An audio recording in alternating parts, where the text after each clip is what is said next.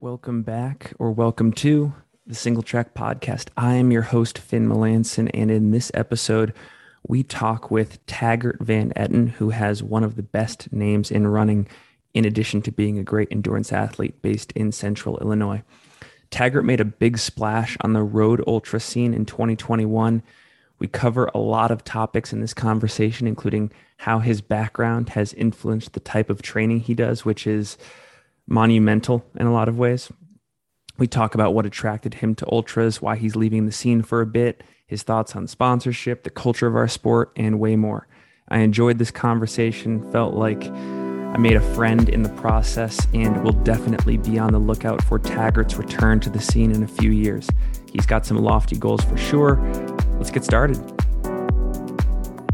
Taggart Van Etten, welcome to the Single Track Podcast. Hey, Finn. Uh, thanks for having me. I'm glad to be here and very lucky to have this conversation. Before we get into your background, I want to make a note. I think you have one of the most badass names in all of ultra running.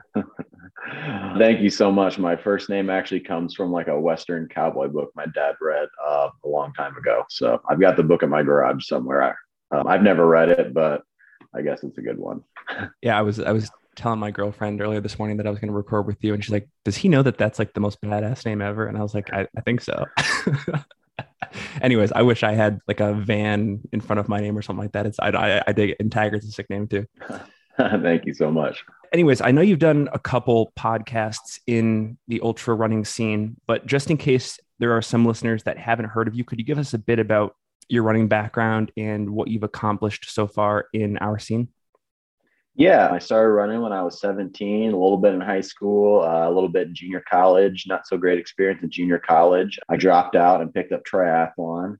Uh, did triathlon for four or five years, became a pretty uh, respectable 70.3 age group uh, competitor there. Uh, brought my half Ironman time down to like 412 or 413. I can't remember. It was a while ago. That was like 2019. And then um, I was able to run a decently quick marathon, and I decided I would just kind of leave the triathlon scene and pick up running for an OTQ in 2020. And then the pandemic hit, and I couldn't run a marathon, so uh, I made the the decision to go to Tunnel Hill, and I had the best day of my life where I ran uh, 12 19 54 on my first ultra. Um, following in, in that, Tunnel Hill, Tunnel Hill is a hundred miler. Yes, yes, yeah. yes. Tunnel Hill's a hundred miler. Um, and then following that, six months later, I ran the 100 mile treadmill world record in 1132. And since then, I really haven't had a great ultra, but I've had, well, I had a decent one in October. I had an okay 50 miler, but I had two ups and now a few downs. So I've just been kind of here and there. And recently I ran a 222 marathon. So just trying to improve upon that now. Awesome. And so it sounds like you are really focused on like the flat uh, ultra distance scene, which is really cool. I mean, Camille Herron comes to mind, Zach Bitter comes to mind. I know that like Jim Walmsley, for example, set the American 100K record at that Hoka event earlier this year. I don't know. I'm, I'm trying to think of where we can go with this, but is, is this a scene? What inspired you to get into this scene? Is it is it because you had this background already on the roads and in triathlon where there was like a natural evolution? Why did you jump straight from like an OTQ quest to 100 miles. Because that in my opinion that's a big leap but i could be wrong.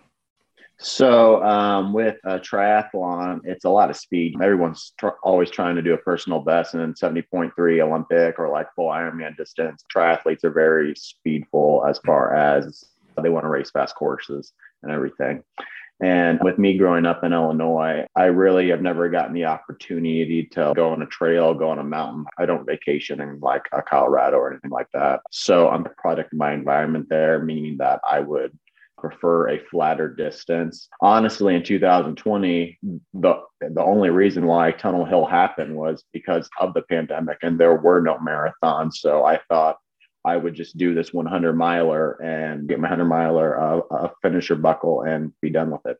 So I never really expected to be an ultra runner. Uh, that's how things worked out for me, but I'm glad it did. It sounded like you were having success after success, though. So, like you entered into Tunnel Hill, there was success there again with the mm-hmm. treadmill uh, mm-hmm. record. Talk a bit about where you went after that because offline we were talking about how you're going to give ultras a break you're going to go after an otq in 2024 talk a bit about what the second half of the season looked like and why you decided to at least temporarily shut things down in our mm-hmm. world. Yeah, six weeks after my treadmill world record, I was going after the sub 11 attempt at six days in the dome. I wanted to run 100 miles in 10 hours and 59 minutes. I wasn't having a great day. I blew up around like mile 62, 63. I made just over 100K in at sub 11 pace. It was just kind of the environment of the dome. It was very dry in there. And I come from a very humid environment. So, probably something as far as like hydration was not as great as it should have been on that day and all that. Then was it probably eight weeks later i signed up for what's called the badger trail 100 it's this very hot and humid kind of like tunnel hill type of rail trail that goes from illinois to wisconsin and back twice and that day i had to pull out at mile 87 because i was feeling like my knee clicking and my gait cycle was off i was on pace for sub 13 hours in a race that was probably 90 degrees outside with like 70% humidity. It was a tough freaking race, I'll tell you that. It was not very easy, but um, I pulled out mile 87 there. Then I was kind of like debating on if I should pursue Tunnel Hill or not and all this stuff. But I was signed up for the Hennepin 50 and the Tunnel Hill 100. I was going after a sub five at uh, Hennepin, but again, the heat, and the humidity was there, and I ran a course record in like 5:32, which is great. But I can normally do that on a Saturday training run, so I wasn't really too thrilled about that. And I had made the decision in my mind that I was going to go after a pretty hard marathon in um, Indianapolis a few weeks later. And I did. Um, probably five or six weeks after Hennepin, I was able to run 222 at Indy, which was great because the buildup was so short. It was basically like a quick ultra to marathon plan where I just put in five weeks of just marathon workouts and a two week taper, and I was there. And then I decided pretty much the week of Indianapolis that I would go to Tunnel Hill seven days later and try to race for a sub 12 and potentially win. So, so I so I kind of did it to myself, but I'm okay with that. I just said every race I had nothing to lose and I don't have anything to lose. Well, let me ask you this, and I know we're going to dive into what your goals are for the next couple years in a minute. But when you look at a lot of these long distance road ultra records, for example, the 100 mile world record, the 100K world record, the 50 mile record, and maybe we can talk about the American one too. But do any of those seem either within reach or out of reach to you? Like when you look at what Jim Walmsley did earlier this year, do you think to yourself, that's stout? Or if I put in X amount of work and I mature as a runner, that's something that belong in that conversation too, if I ever line up for it what Jim did was extremely impressive. I watched it on a training run and I couldn't believe it was happening. And I was just like screaming for him when he was coming down that long that that that long straightaway to the finish. But uh, definitely someday when I come back, I I think I can run potentially the 100k American world record. That will take some time. That's a very stout record. And same way with Jim's 50 mile, it's either American record or a world record. It's like four 52 or something like that. I guess kind of my baby first would be aiming for the 100 mile world record and going from there. Right now, I'm eventually we'll talk about this, but I think some a uh, couple of years of marathon speed will make that potential ultra return seem a lot easier on my legs someday when I want to go back to the longer stuff. Yeah, and I was just going to ask you, but I think you've already answered it whether you prefer to be a big fish in a small pond or a small fish in a big pond because you've already established yourself as one of the best ultra runners in our sport in a very short amount of time. And now you're going to go back to a scene where, you know, there's maybe a hundred plus runners that are going to get their OTQ before 2024. I'm just ballparking it there. What what motivated that decision to go back for an OTQ? Is it purely to get speed again when you return to ultras, or are you trying to do something interesting there as well? Getting an OTQ is just something that I need for myself. It's one of the reasons why I've always ran. To be honest, I will never reach the Olympics. I just don't have the natural ability, I don't have the talent, and mm-hmm. all that good stuff. So, getting to the Olympic trials in 2024 and 2028 is my Olympics. I'm going to go there and race it hard and try to place well. I'm not going to really try to do anything too stupid and blow up there. It's something that I never thought I'd be able to reach to and be able to get in with the top 100, top 200 fastest marathoners in the United States. It just sounds really sweet to me to do. And with being 26, I'm still young as far as distance running, especially ultra running goes. So I might as well use the leg speed now and then come back later or come back in between the two. You talked in a couple podcasts and pretty openly on like Twitter and other social channels about how you quote unquote burned yourself out of ultras. Can you talk about exactly what that was like? And the reason I ask is because we do have a history in our sport of some of the best runners doing this. Geoff Roes comes to mind, hmm. Mike Wolfe comes to mind. There's just a lot, especially earlier in the 2010s, there were a lot of guys that were doing big mileage uh, relentlessly and racing like every other week. And then we don't hear from them mm-hmm. anymore. Was that your situation? And were you trying to nip it in the bud early so that you do still have some time when you come back? Honestly, with having the success of Tunnel Hill and then the and, and the success of the treadmill blew my head up, which I'm fine with. And then I really wanted that sub 11 and I've never really talked about it too much, but I think that at the dome cut deeper than what most people think. I think it just killed my swagger for ultra for the whole year. I was like borderline depressed this summer, hmm. honestly, mm. after mm. it. And that day was just like there's a photo of like me on the side of the track, just a hot mess. But it was that that just took everything away from me. It felt like that I had never ran till 19 or or like 11:32. But yeah, I would say that uh, I had a friend suggest that after the dome that I do a fall marathon or two fall marathons and come back to ultra in the spring. And at the time, I it didn't seem right because I was like, no, I, I really need this hundred mile world record. This is this is what I'm made for. But now looking back, maybe if I could have changed something, it would have been moving on from the dome and just taking some easy time and building up for potentially what would have could have been a 219 in Indianapolis, a 218. I'm not 100% sure what I could have ran off of 16 weeks but I don't regret it. So I just went out there and and uh, just like I say every time, I don't have anything to lose other than a hotel and some gas. That's about it. Well, you used the word swagger earlier, and I think one of my favorite things about you is you bring this.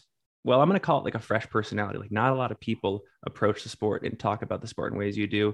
One person that comes to mind I just interviewed Sabrina Stanley, who is one of the best female mountain 100 milers in the world right now. I think she mm-hmm. thinks about it in a similar way. Where does your um, confidence come from? Where does your perspective on the sport come from? Is it influenced by like what you did in the tri scene? I'm just curious.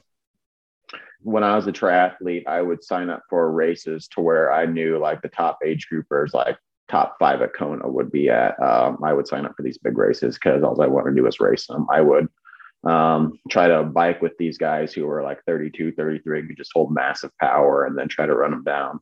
So um, I always wanted to race the best, and I still do. And I would say the confidence would definitely come from my training. Uh, I'm not afraid to put in the work. Um, I will wake up earlier than anyone. I'll run longer, run farther, run harder. Um, I'll do basically whatever it takes to get to the top level. Uh, the confidence probably 80% comes from that. Um, yeah, just just uh, just kind of the training. You know, this year I just posted I put in 8,300 miles in 2021. In 2020, I ran just under 6,000 miles. I don't think I will ever touch 8,000 again, but um, I'll definitely next year be hitting around probably that 7,000 to 7,500 range. How about so that, yeah. What? Well, how about, how about the cultural differences between, for example, the triathlon world where you've spent the majority of your career and the ultra scene? Do people talk differently? Do they approach competition differently? Do they talk the talk differently? I'm curious.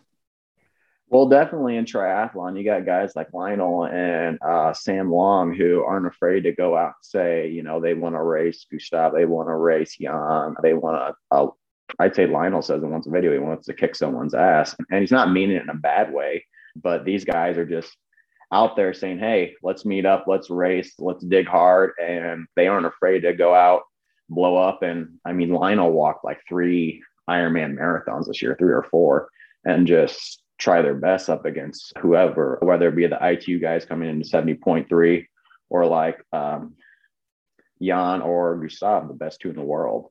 Yeah. So there definitely needs to be more of that and ultra running, just the top dogs wanting to race each other. I was just going to ask, have you seen any similarities in ultra or yeah, how would you describe the ultra scene by comparison?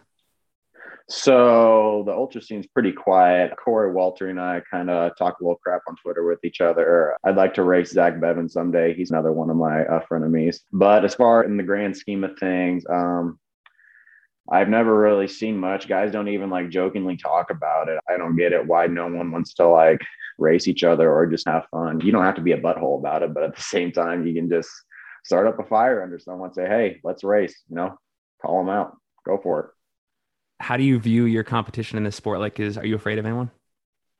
I'm not necessarily afraid of anyone, but would I sign up for a mountain race and kind of be like, oh no, right now? Yeah. If I were to sign up for any sort of mountain race, I would have to take a year as far as like incline treadmill training, some mountain training, some ascending and some descending. Like if I were somehow selected into Hardrock, I'd probably be in a little over my head right now, but it would just like anything, I would need one or two blocks of that specific training to be like, okay, I, I can take this guy on. I mean, mm-hmm. they're, uh, yeah.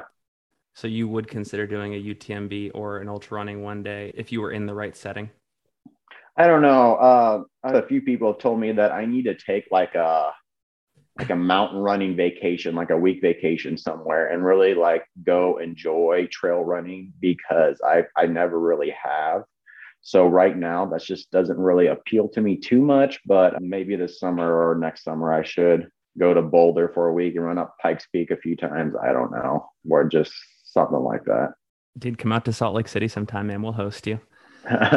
Sweet. Sounds good. I want to switch gears a bit. I'm really curious to get a sense of where you do the bulk of your training and how it's molded you as a runner in our sport.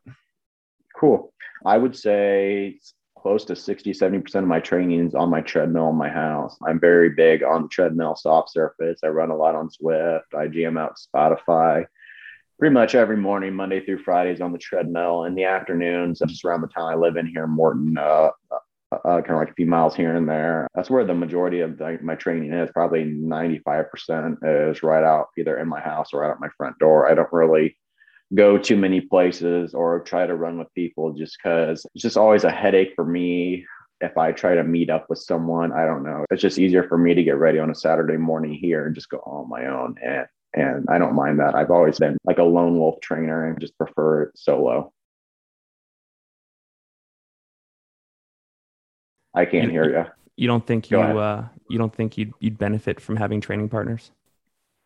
Well, here's my thing with training partners. Like guys like Galen Rupp don't train in a group, and if he can do it and be the best in the United States, and what was he ninth or tenth place at the Olympics, then I can do it. You know, uh, would a group help me? Yes, but I think a group would hurt me because let's say uh, we're going on a recovery run and some of the guys feel just 1% better than I do. And they start clicking off seven minute miles when I want to run seven and a half minute mile pace, or like I'm in a workout with them and I go a little too deep into the well because my self pride is like, hey, you need to hold with them on these mile repeats. I do probably whew, 90% of my workouts on the treadmill. And like right now, I've got 217, 59, like right above my treadmill to uh, just remind myself that's the Olympic trials qualifying time and everything. So I'm big on treadmill workouts because the only thing I have to focus on is putting one step in front of the other, and um, I can choose how deep I want to go that on that specific training session. Maybe talk a bit about your philosophy too when it comes to training. We talked offline. You said that you don't come from talent. You don't think you have anything, at least initially, to build off of. So you aim to be the hardest worker. Can you talk a bit more about that? Yeah, a lot of people don't know how far I've came since I was in high school. I think my first uh, 5K was just under 20 minutes when I was 17. It took me a while to break five in the mile. My freshman year of college, I was like 29 minutes for 8K, somewhere in there. So, like six minute mile pace, right under six minute mile pace. I've just always felt like I don't have any talent. And it's kind of built this like grudge on my shoulder just to like train the hardest. And that's kind of part of my personality right there is to feel like I, I don't have anything to prove to anyone except for myself. And I see like everything I will ever want as far as an OTQ, 100 mile world record. Let's say someday I run 214.59 the marathon, which would be freaking awesome. Everything I'd ever want is just how much are you willing to work? How much are you willing to put training ahead of everything else? And that's just kind of how I see it as now. Talk a bit about what your daily life looks like when it comes to training and uh, yeah, how you orient it around running. Yeah, so pretty much right now during the school year, I'll wake up a little bit before five, put in on a normal day 10 miles before school. On a workout day, once a week, I'll do like 24 or 22 miles before school. So, four days a week, about 10 miles, go to school, teach PE, come home. Um, around that eight miles range, some strides, a little bit of body strength. That's what I'm into now. And that's it for the day. On Saturdays, I'll work out. On Sundays, I'll do a medium long. Uh, I just kind of, I'm very lucky because like my friends and my family are very supportive over my training and my racing and just my big life goals. I do have a social life, but uh, my my three best friends, Logan, Cole, and Jared, um, who are my like I said, my my uh, closest friends are crewing for me at every ultra. My mom is very helpful. My sister's been helpful. My girlfriend's been helpful for everything, and they're all very supportive. I mean, there are times, very few a year, when I'm like, you know what, I got to put this ahead. But then again, if that happens, I'll just wake up a little bit earlier to get in on the miles for the day before work, or just figure out a way to adjust my schedule to to uh, get in the volume I need that week. So it sounds like you have this almost perfectly dialed in. I'm curious, given that you're so committed to the sport, your lifestyle so dialed in, you have buy in from family and friends. Do you ever experience doubt in your training, or are you just somebody with whom commitment just comes naturally? So I think my personality is like a pretty routine. I've never really experienced doubt in training. I've had bad races where I've doubted if I should be an ultra, but I've definitely had success. So I do have a place here somewhere. But honestly, I just I just enjoyed the, like the daily journey of waking up and getting in 10 and just feeling that, you know, just feeling that runner's high before work and going to school and then coming home and getting the opportunity to do it again at four o'clock in the afternoon. I just really enjoy the journey. I think honestly more than racing sometimes. So so you don't experience any doubt like you're just like x number of months or years ago when you decided to like go all in on this stuff you made that decision and, and since then it's just been like a forward push yeah i'd say probably the big turn was it would have been my junior going kind of like the start of my junior year of college maybe like the second semester of January 2017, I wanted to be one of the better triathletes in college triathlon. And I was like, you know what? You can't make any more excuses. You got to go to the pool seven days a week.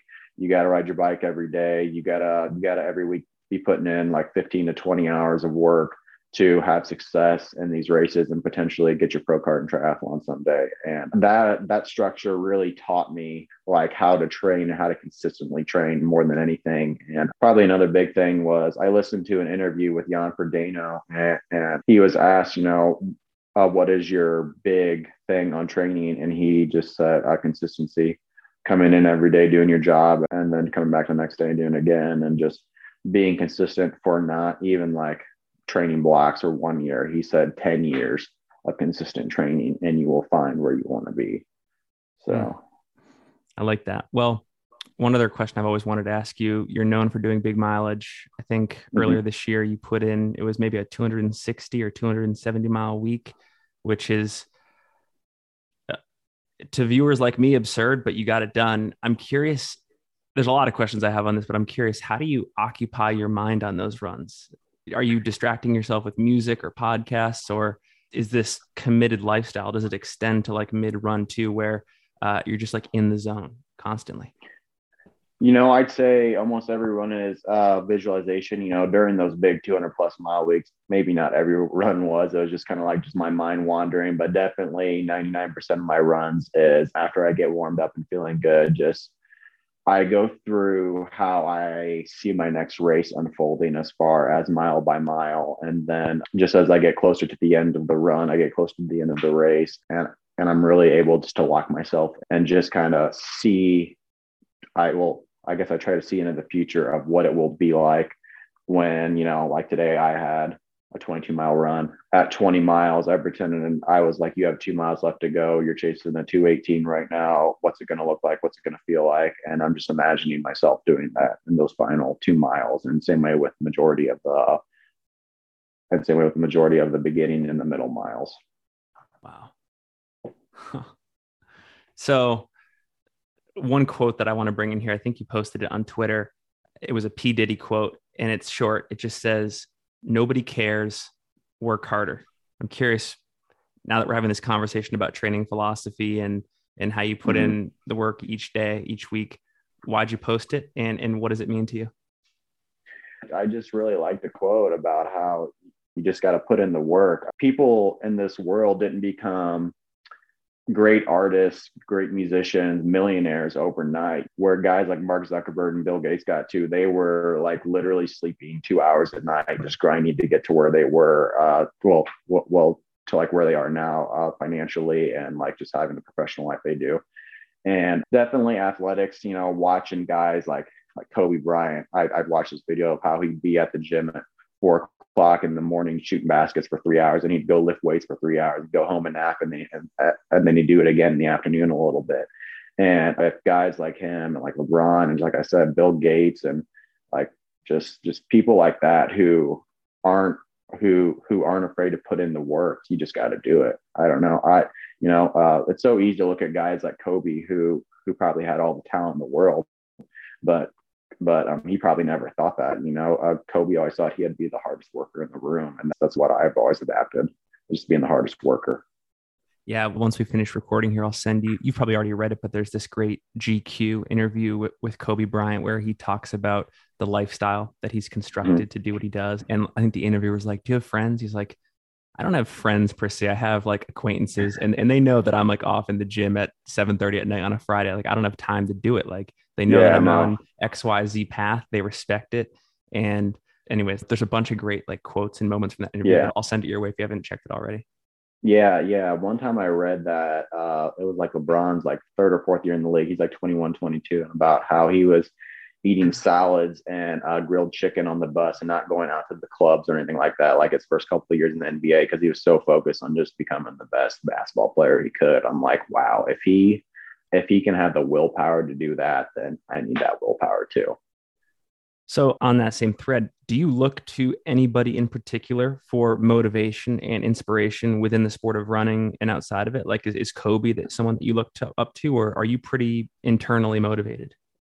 So I'm pretty internally motivated for the most part. I definitely have factors. I wake up and I see a result. I'm like, wow, I need to get running. I need to get working out. But so my big thing is I'm very grateful for my job and where I'm at. And I always see it as there's some parent, there's some mom, there's some dad who's out there right now at 5 a.m. with me who probably got six hours of sleep, who works more than I do, who's working 50 hours a week, who has a few kids.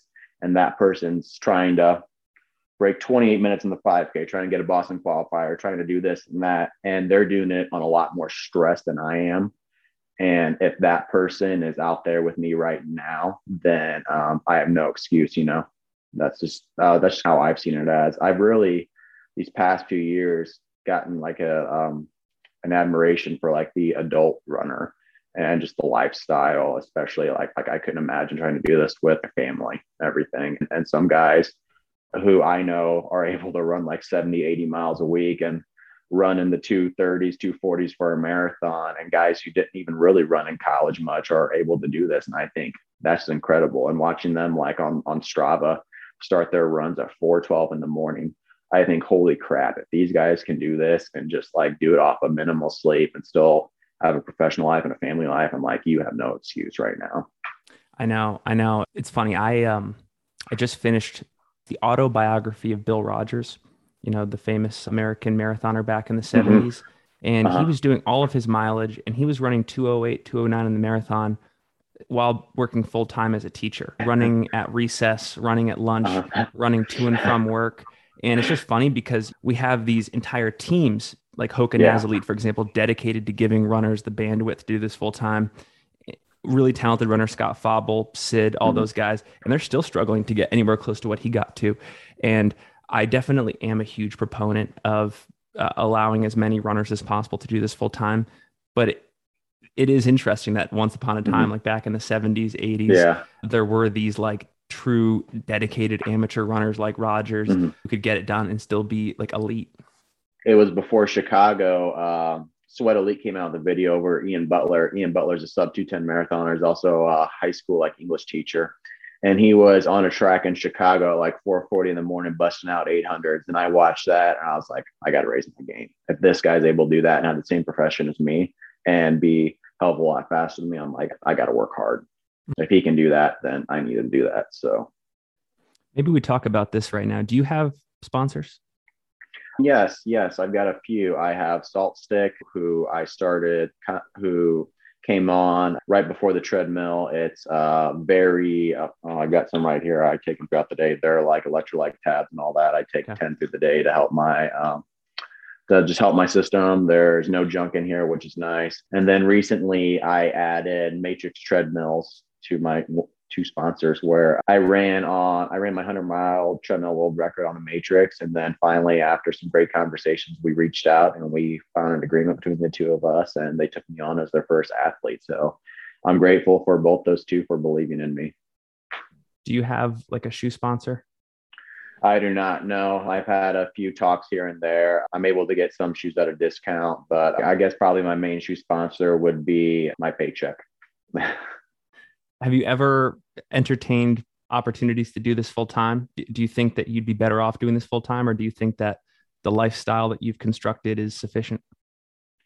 I mean, yes, I, I would love to get nine hours of sleep and run and definitely run as a job. Just the opportunity has not presented itself. I've had conversations with a few different clothing and shoe brands a few times, but nothing that I'm willing to sign on the dotted line for, or nothing that would have changed my lifestyle to where I would have had to leave my job to train full time. I mean, uh, don't get me wrong, that's my absolute dream. I think it's every runner's dream is just to wake up and run every day. But I think I have it down pretty well right now where I'm at.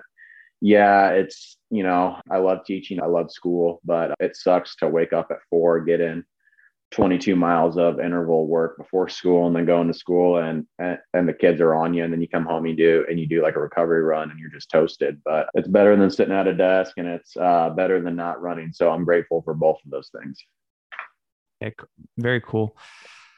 I want to go back a bit to where you're based in the midwest. Who are some fellow ultra runners in that area that the community should be aware of? And the reason I ask this question is I feel like almost all media coverage and attention is centered in my area of the country, like the Mountain West in the West. And one of the ongoing threads of this show is like trying to shed some light on your area of the country, the East Coast, yeah, other other areas.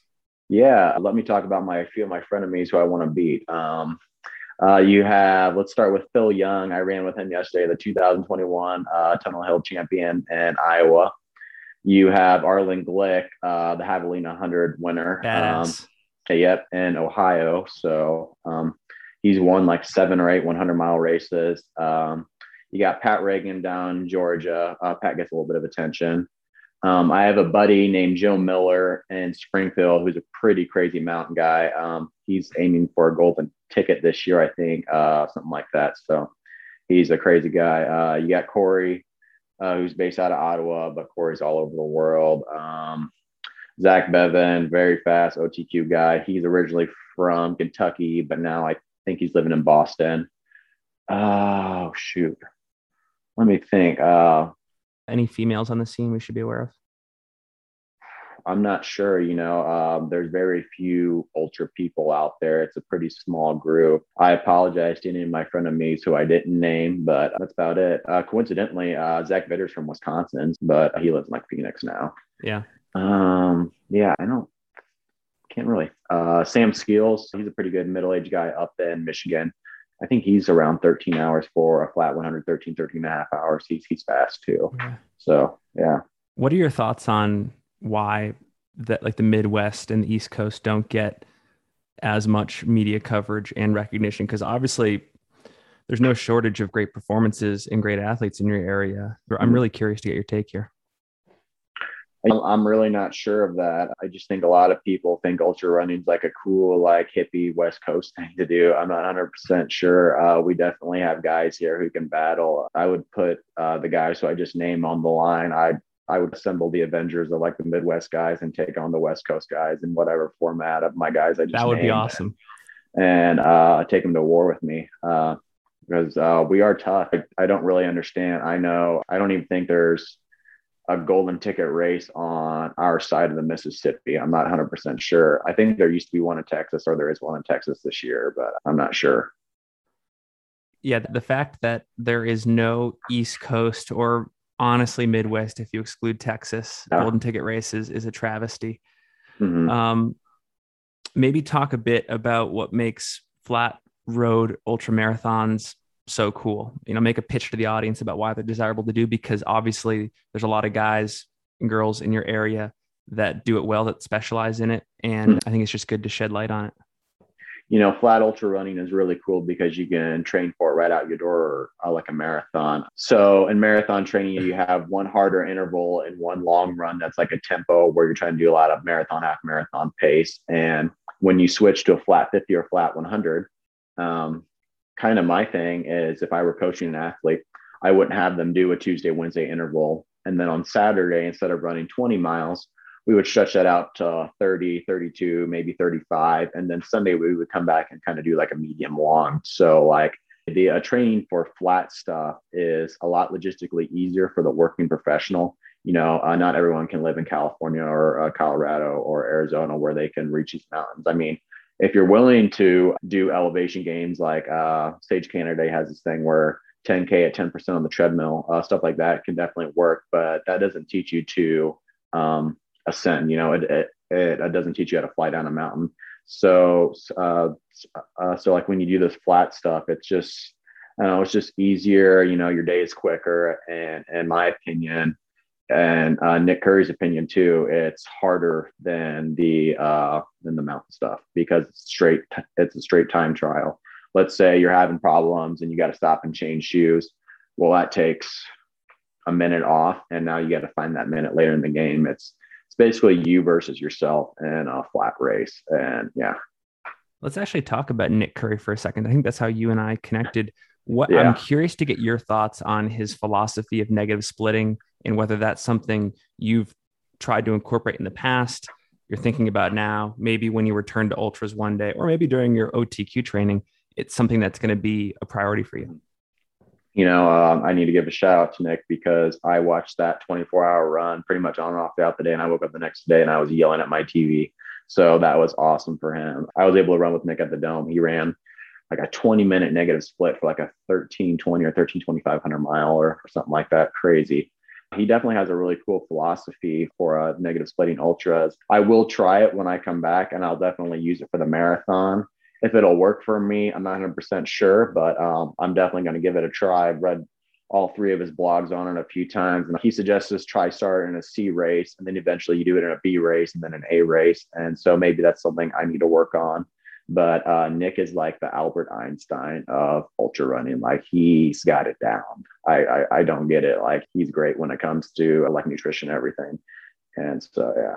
That's a great comparison. So, right now, would you say that you're still in the camp of like it's important to make your faster miles faster as opposed to making those slower miles in the second half of the race faster? So I don't know. I always feel my best in 100, like 30 miles in, like 30, 35. And then I feel that really good until about 60.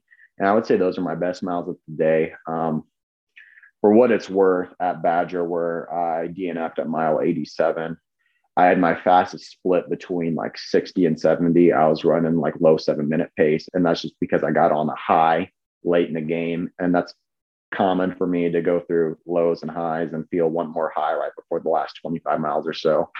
But definitely, I can see where he's coming from. But at the same time, if you feel good, I don't know, at like 45 or 50, maybe you should just ride the wave. I, I'm not 100% sure. Something that I need to, would have to try out to really be like sold on the whole big negative split, just like how he does.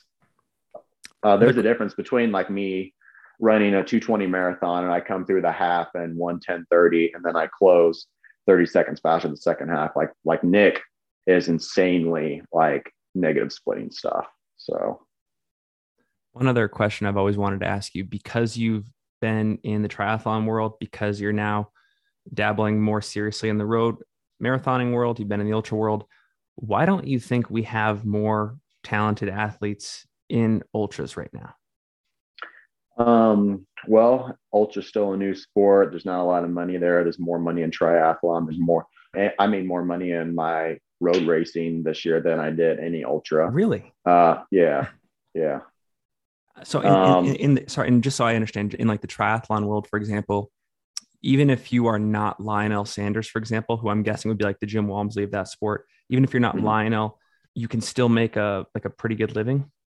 I wouldn't say a pretty good living, but if I was still in triathlon right now, um, I could probably make like I don't know, probably 500 bucks for a non-branded 70.3. And then if I were to go to an Ironman, I'm not 100 percent sure how much they pay out, or going to like a weird distance triathlon, like a Rev three event or something like that, where first place get like 750 or a thousand bucks, and second place would go just down from there. There's a lot of uh, Olympic distance races in Chicago that first place is like 200 500 dollars and it goes down from there to third so it's definitely more money than i've ever made in ultra so yeah because i always thought that if you weren't necessarily the best but you were close to it tr- the trail in ultra world would be your scene because like if you're a 216 or a 217 road guy or a 235 road woman you're out of luck when it comes to making a career in the sport whereas um, you can be a couple notches below Jim mm-hmm. Walmsley or Courtney Dauwalter, for example, in our sport, and you can still.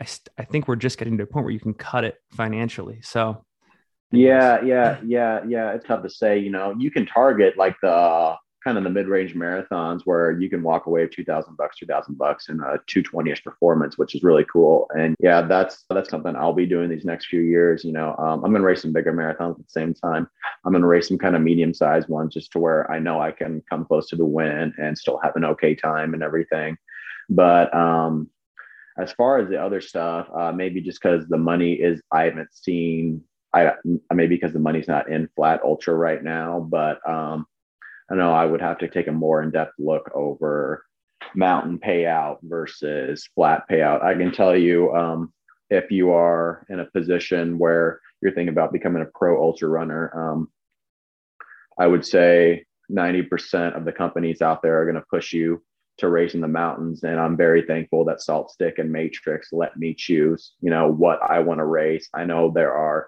very good professionals out there who are racing races they don't even want to step on the starting line for. But because of who they're with, it, they're being pressured for their contract and their incentives to choose where they want to be. And for someone like myself, um, like I said, I'm grateful for both my uh, both SaltStick Matrix, where they support me to uh, if I want to chase an OTQ or if I want to go after a 50 or a 24 hour off a limb. So definitely contracts with the company uh, come into who's on the starting line. I can't hear you. This is a pretty general question, but we ask it with almost every guest on the show. What is exciting you most about the ultra world right now?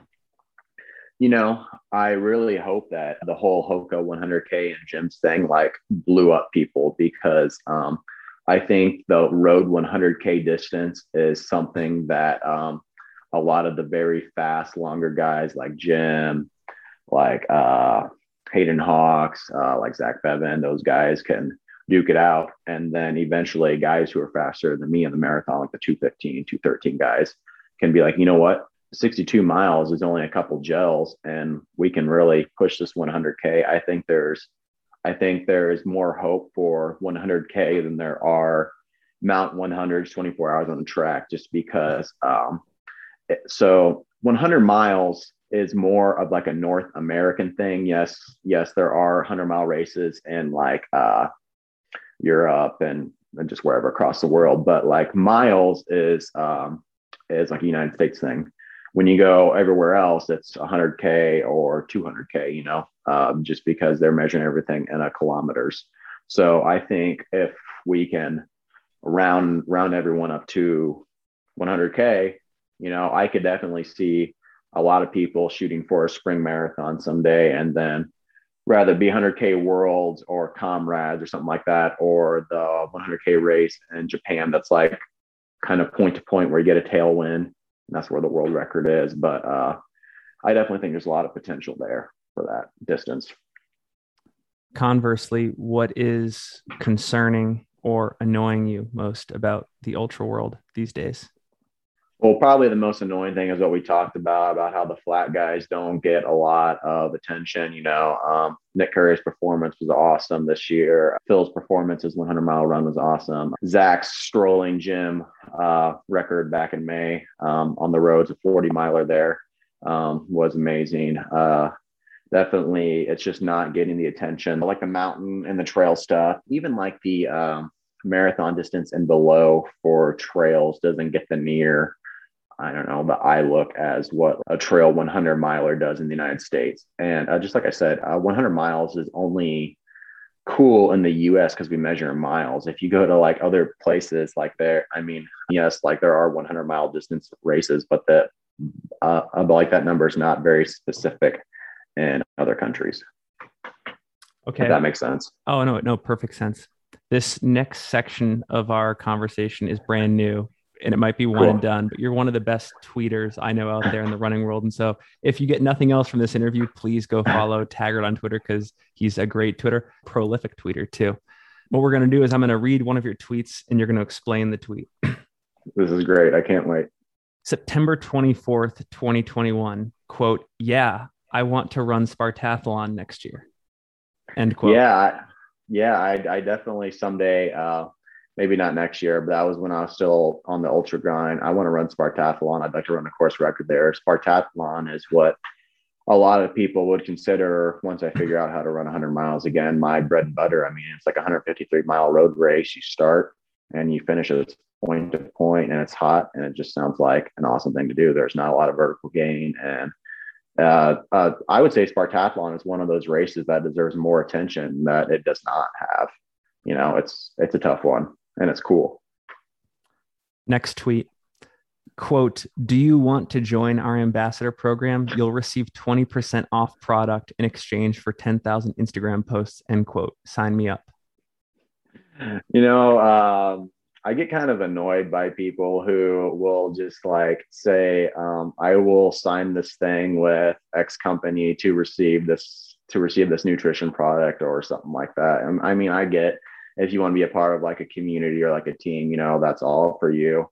But sometimes like I scroll through social media on like my news feeds and I'm just like, oh, you got be kidding me. Like, come on, people, you got to have more pride in that. Like this stuff doesn't cost that much money. You know, I mean, I get it that like, yeah, you are getting a discount, but plastering your whole social media over a product that that uh, doesn't even pay you to do it. I'm like, come on.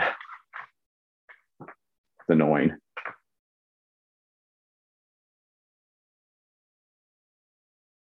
Next one. This is December 26, 2021. Quote, Don't Look Up is the best Netflix movie ever made. End quote.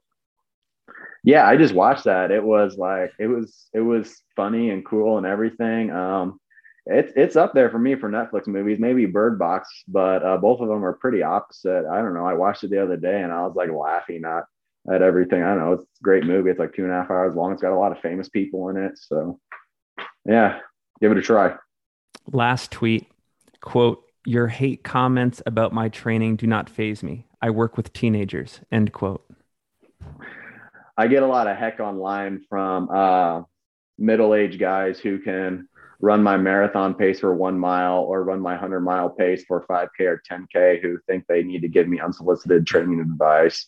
And uh, sometimes I'll get like a rando guy on Twitter or Strava who's making this sarcastic reply about either my race or my uh, about my race or like my training. But like these people don't understand. I work like I love my students, but I work with seventh and eighth graders, and I love them. I would do anything for them. If something happened in the school, I would protect them. But sometimes they're just like so mean, and you got to have tough skin working with these guys. And like, uh, I don't think these random people know it. Like I, I get I get dissed on every day when I'm at work by by some eighth grader who's cooler than me. You know, that's, that's just that's just how it is in my profession. I don't know, and and and just kind of like I said, the, uh, these guys say you need a coach, you need to read this book, like. And I'm just like, who are you? What have you done? Are you out there trying to grind and be the best in the US and best in the world? No. Okay goodbye. You know, that's that's just how I see it. Awesome. Well, that concludes the explain this tweet section. We may do it again, but I'm not sure we'll have as good of a tweeter on anytime soon.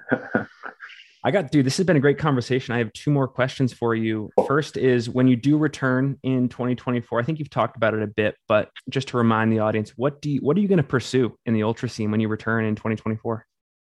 You know, um, hopefully I make it to 24 marathon trials. And when I come back, uh, eventually I'd want the 100 mile world record. But I think before then, uh, I need to swallow my own pride and finally be a little more small headed over this. I need to just finish a 100 and smile every single mile along the way and just have fun and just talk to uh, just talk to other racers. So I could definitely see myself potentially in the fall of that year being like, you know what?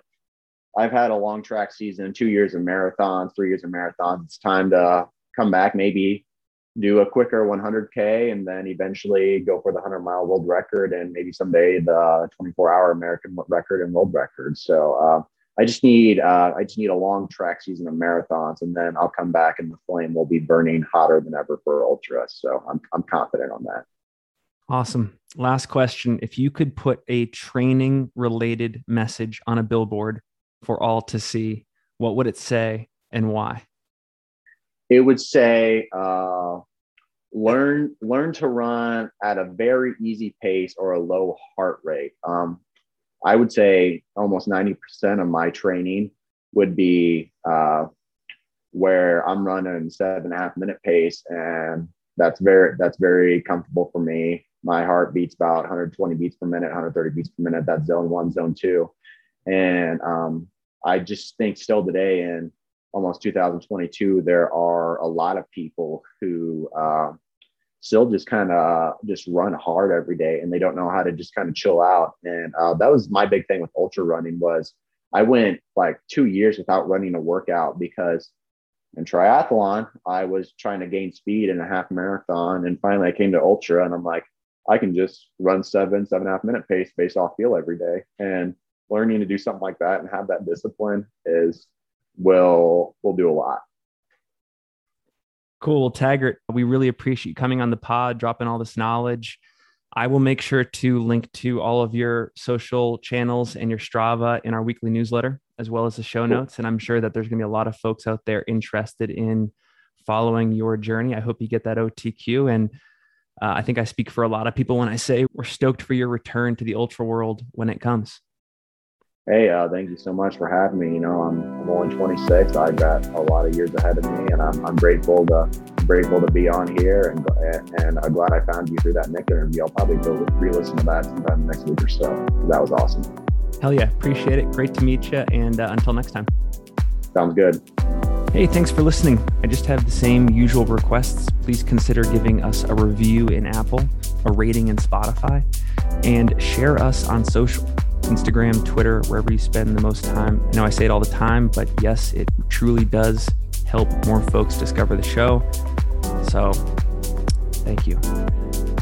As always, I am your host, Finn Melanson. I am grateful for your support, and I will talk to you on the next